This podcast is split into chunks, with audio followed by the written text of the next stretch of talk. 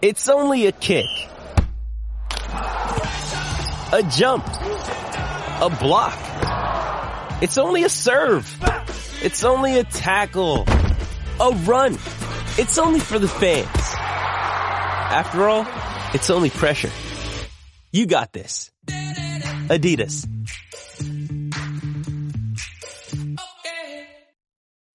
When you need mealtime inspiration, it's worth shopping Kroger, where you'll find over 30,000 mouthwatering choices that excite your inner foodie. And no matter what tasty choice you make, you'll enjoy our everyday low prices, plus extra ways to save, like digital coupons worth over $600 each week. You can also save up to $1 off per gallon at the pump with fuel points. More savings and more inspiring flavors make shopping Kroger worth it every time. Kroger, fresh for everyone. Fuel restrictions apply.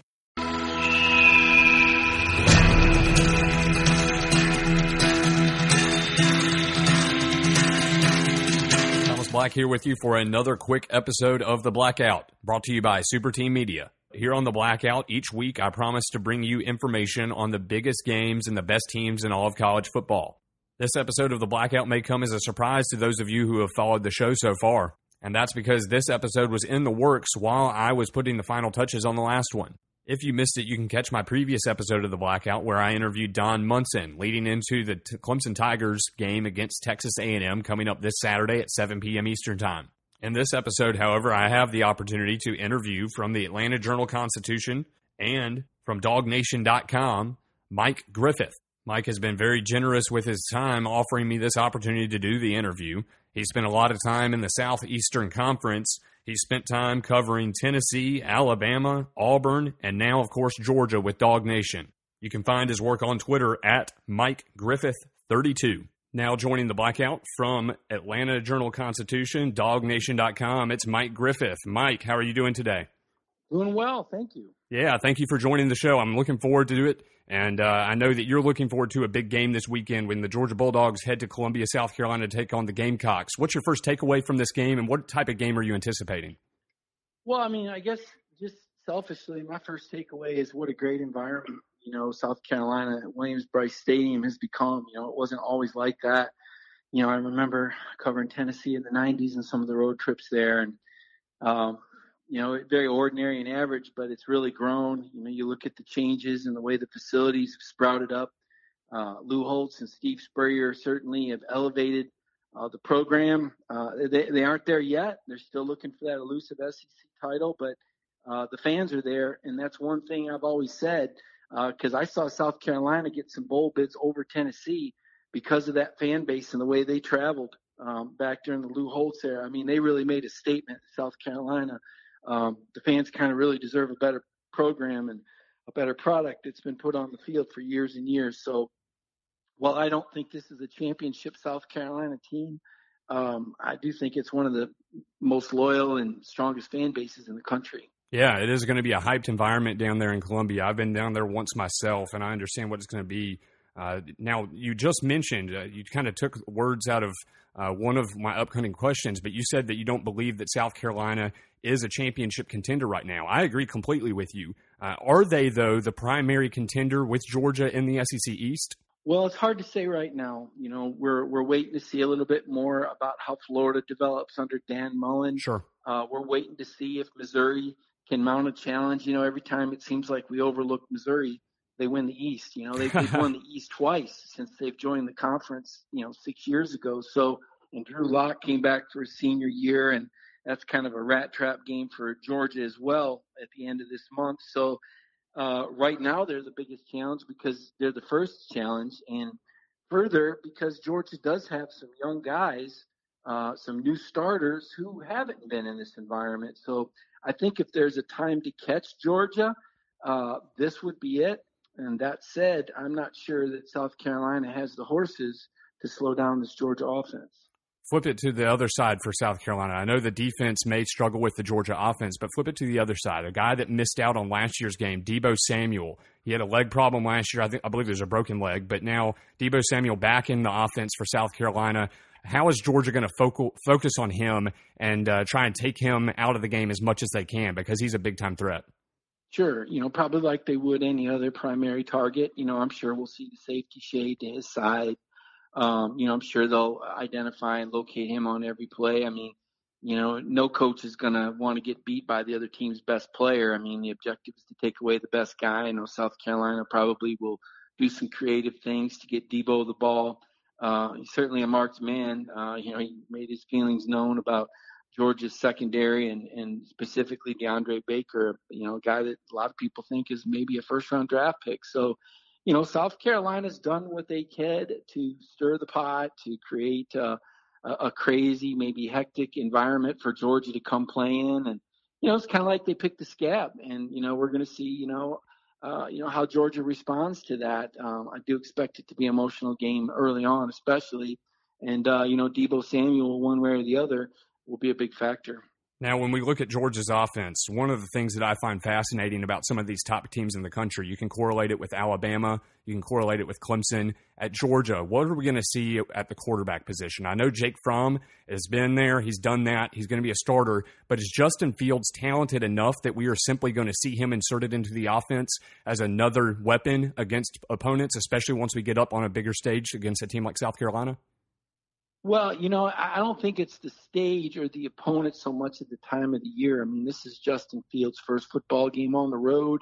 Uh, I don't think you want to put him into a situation uh, like that uh, unless you're leading comfortably. I mean, Jake Fromm is kind of the battle-tested veteran that you know can fly the airplane and land it and take off in bad weather. And you know, just Justin Fields is just you know as talented and as gifted as he is. I mean, he's still learning college game speed and game day speed. I thought he performed well against Austin Peay, but he wasn't without fault. You know, he took off running a couple times, and you know, while he's certainly a capable runner, Georgia's only got two scholarship quarterbacks, and Kirby and Jim Chaney really don't want to see Justin taking those chances early in the season. Uh, now, maybe later in the year, uh, maybe uh, the Auburn game, for example, you know, uh, something like that, where you know, there's a real threat where Justin has played enough where he's up to game speed, where he can bring you some elements that Jake Fromm can't. But I don't think he's quite there yet. I do think they'd like to play him, but I don't think you're going to see him put into a situation uh, that could put his confidence or or uh, put Georgia at risk because he is a true freshman and this is his first road game. Now, one of the weapons that they have at their disposal at the quarterback position is this transfer, Demetrius Robertson. Uh, he had the 72 yard touchdown in the first game against Austin Peay. Is he going to be a guy that really factors into this offense a lot, or did he simply just make one big pop play? Uh, is he going to be a big factor, and is he going to be touching the ball a lot as the season goes on? Well, I mean, he's going to be one of the guys that the defense has got to account for. I mean, I think, you know, he's one of a few guys. You know, Georgia's got four or five guys on offense you know, that can hit the home run from anywhere on the field. Um, you know, whether it's Mecole Hardman or, you know, James Cook, the freshman, D'Andre Swift, uh, Riley Ridley.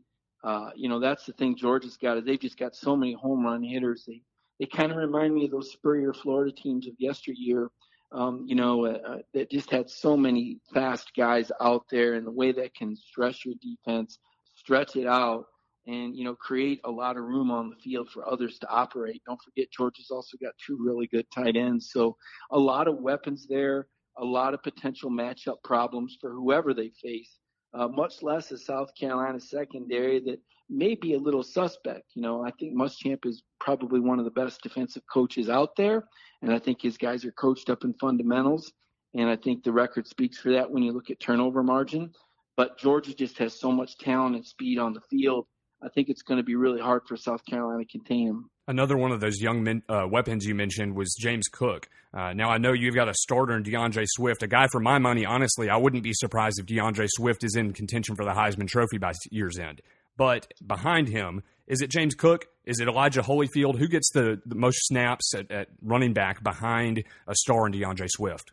Well, I mean, it's both. And, you know, James is going to be suspended the first half of this game on account of a, a right. targeting violation when he was on a punt cover. He he missed the fair catch signal and you know lit up a guy in the second half. So by rule, he's got to miss the first half. But uh, you know Holyfield, Elijah Holyfield is another guy uh, that you know can factor in between the tackles, maybe a little bit more of a conventional run guy.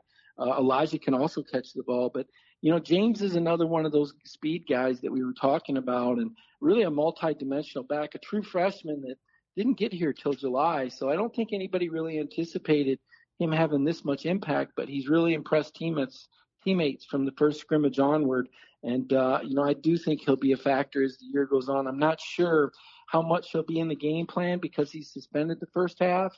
I imagine we'll see him some, uh, but I don't think South Carolina will get the full effect like maybe some other teams will this year, James Cook. Sure. Now, when you talk about the health of this team, I know there have been some questions about a couple of guys.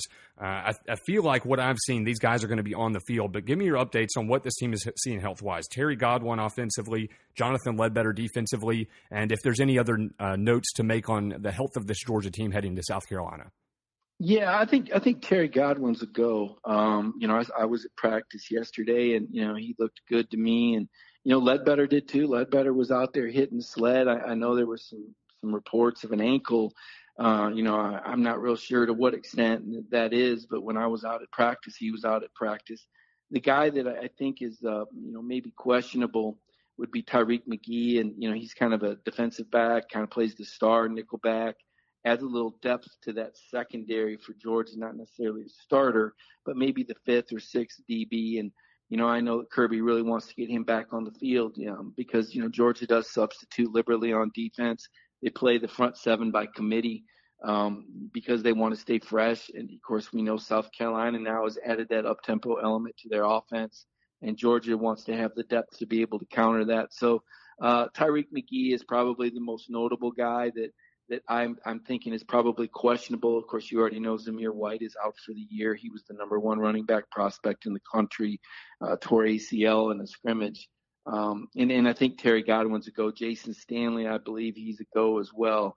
Uh, so some of the receivers, uh, Kearis Jackson, maybe guys that have been slowed down uh, by a hamstring or quad, I, I think they're back up to speed now. And I think really George is probably just one DB down you dropped the note on South Carolina's offense and the things that they've changed, looking at uh, speeding up the offense, taking some opportunities to change a gear inside a game. Uh, is that something that you think is going to take maybe a quarter or so for Georgia to really get a feel for in this game, being that South Carolina probably hasn't implemented it as, as much as they will going into the rest of the season? No, I, I don't think Georgia's going to have any problem with that. You know, one of the things that, that Kirby did this fall he did a lot of ones on ones. And, you know, coaches don't always do that. It's kind of risky to put your uh, starting offense against your starting defense in scrimmage action. But, you know, Kirby recognized that this was going to be a very young defense and that it needed to get up to speed quickly. And he also recognized that, you know, Justin Fields needed some snaps against a fast defense. And so he would give Fields some work as well. So I, I feel like even though Georgia's first game didn't prepare him for South Carolina, I feel like their fall drills did, and the two scrimmages they had at Sanford Stadium did because they did a lot of ones on ones.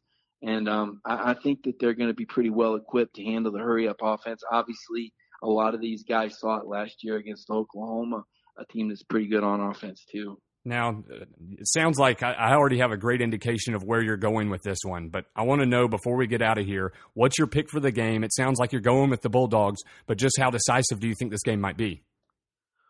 I think it's going to be one of those games when you look at the final score, you're going to say the game was closer than that because I do think South Carolina is amped up for this. I do think Will Muschamp is a good coach. I think Kirby's going to be conservative on offense and slow play it. He's going to make a lot of percentage calls knowing that he's got superior talent. I think that South Carolina crowd is going to keep their kids pumped up and fighting hard. I think Jake Bentley is a really good quarterback who doesn't turn the ball over. Uh, South Carolina is not going to beat themselves. Uh, but ultimately, I think the dam will burst probably in the second half. I look for Georgia to win this game 38 to 21. All right, Mike Griffith here with DawgNation.com. So, Mike, I really appreciate your time. I look forward to hearing more from you later in the season. I'll be following you on Twitter, of course, and uh, I look forward to seeing what happens as the Dogs head down to South Carolina to play the Gamecocks. Make sure you have a safe tra- trip down there, and uh, we'll be looking to hear more from you in the future. Be a great environment. Thank you. That is Mike Griffith. You can find his work at the Atlanta Journal Constitution, at dawgnation.com, and of course, you can find him on Twitter at Mike Griffith32. I agree with Mike that this is going to be a wild environment that the Bulldogs head into in Columbia, South Carolina. I think that is going to be a factor early in this game, but I do believe that the Georgia Bulldogs have the talent to be able to overcome that differential and win this game in the end by a fairly comfortable margin. I'm really excited to see what happens at the quarterback position. Sounds like from Mike's perspective that we will see predominantly Jake Fromm in the game, but I am looking forward to seeing if they have any packages set up for Justin Fields to add an extra dynamic for that South Carolina defense to look at. Predominantly, though, I would expect that you look at this Georgia Bulldogs team as running the football, ball control, and wearing down the South Carolina defense as the game goes on. Watch for D'Andre Swift to have a big, big game. My pick is the Georgia Bulldogs 31, South Carolina 20. Whenever you want to get in touch with me, Thomas, here on the Blackout, you can reach me on Twitter at TB on the Blackout. I use the exact same handle on Periscope. And if you ever want to get questions to me for the show on email, you can reach me at tbontheblackout at gmail.com. Again, if you missed my last episode of The Blackout, it happened earlier this week, and I have information in there, including all the biggest games in college football this weekend, and, of course, my interview with Don Munson, the voice of the Clemson Tigers, as Clemson heads down to Texas A&M to face the Aggies at 7 p.m. Eastern Time. And of course, next week I'm looking forward to previewing the Ohio State TCU game with Dan Hope of 11warriors.com. Thank you so much for listening to The Blackout, and be sure to subscribe to the show and share with your friends. Until next week, when I talk to you again, this is Thomas Black on The Blackout.